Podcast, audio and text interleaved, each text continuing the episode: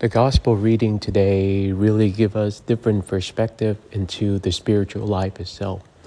The first one is a warning, my brothers and sisters. I think a lot of our young people or people who believe in religiosity or superstition begin to prone or open themselves up to things that seem to be spiritual but are very harmful to their own spiritual life.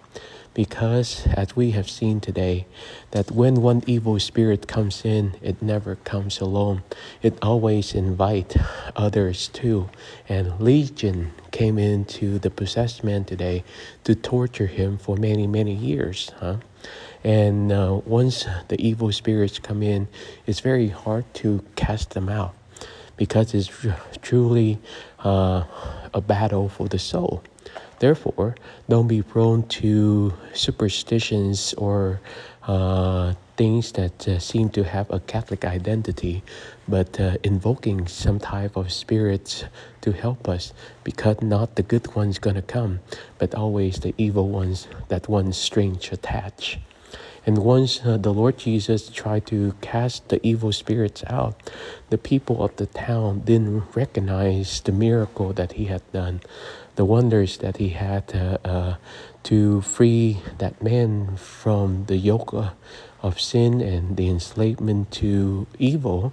They didn't want to uh, recognize that. They cast him away from their town because he was affecting their livelihood.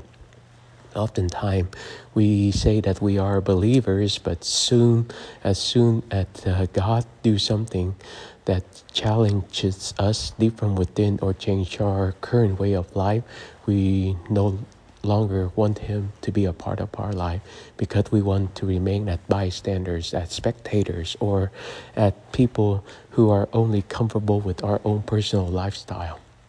Jesus truly want to free us from all evil so that we can be free to live as sons and daughters of God, our Heavenly Father, as His disciples, and as instruments of the Holy Spirit.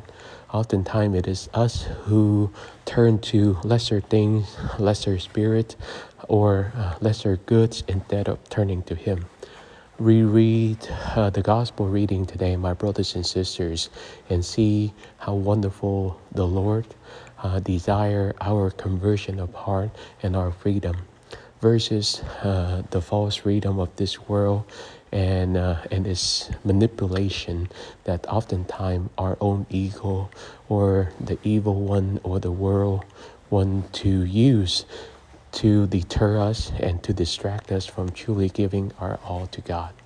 My brothers and sisters, be free in the Lord and allow the Lord to free us from the things that enslave us.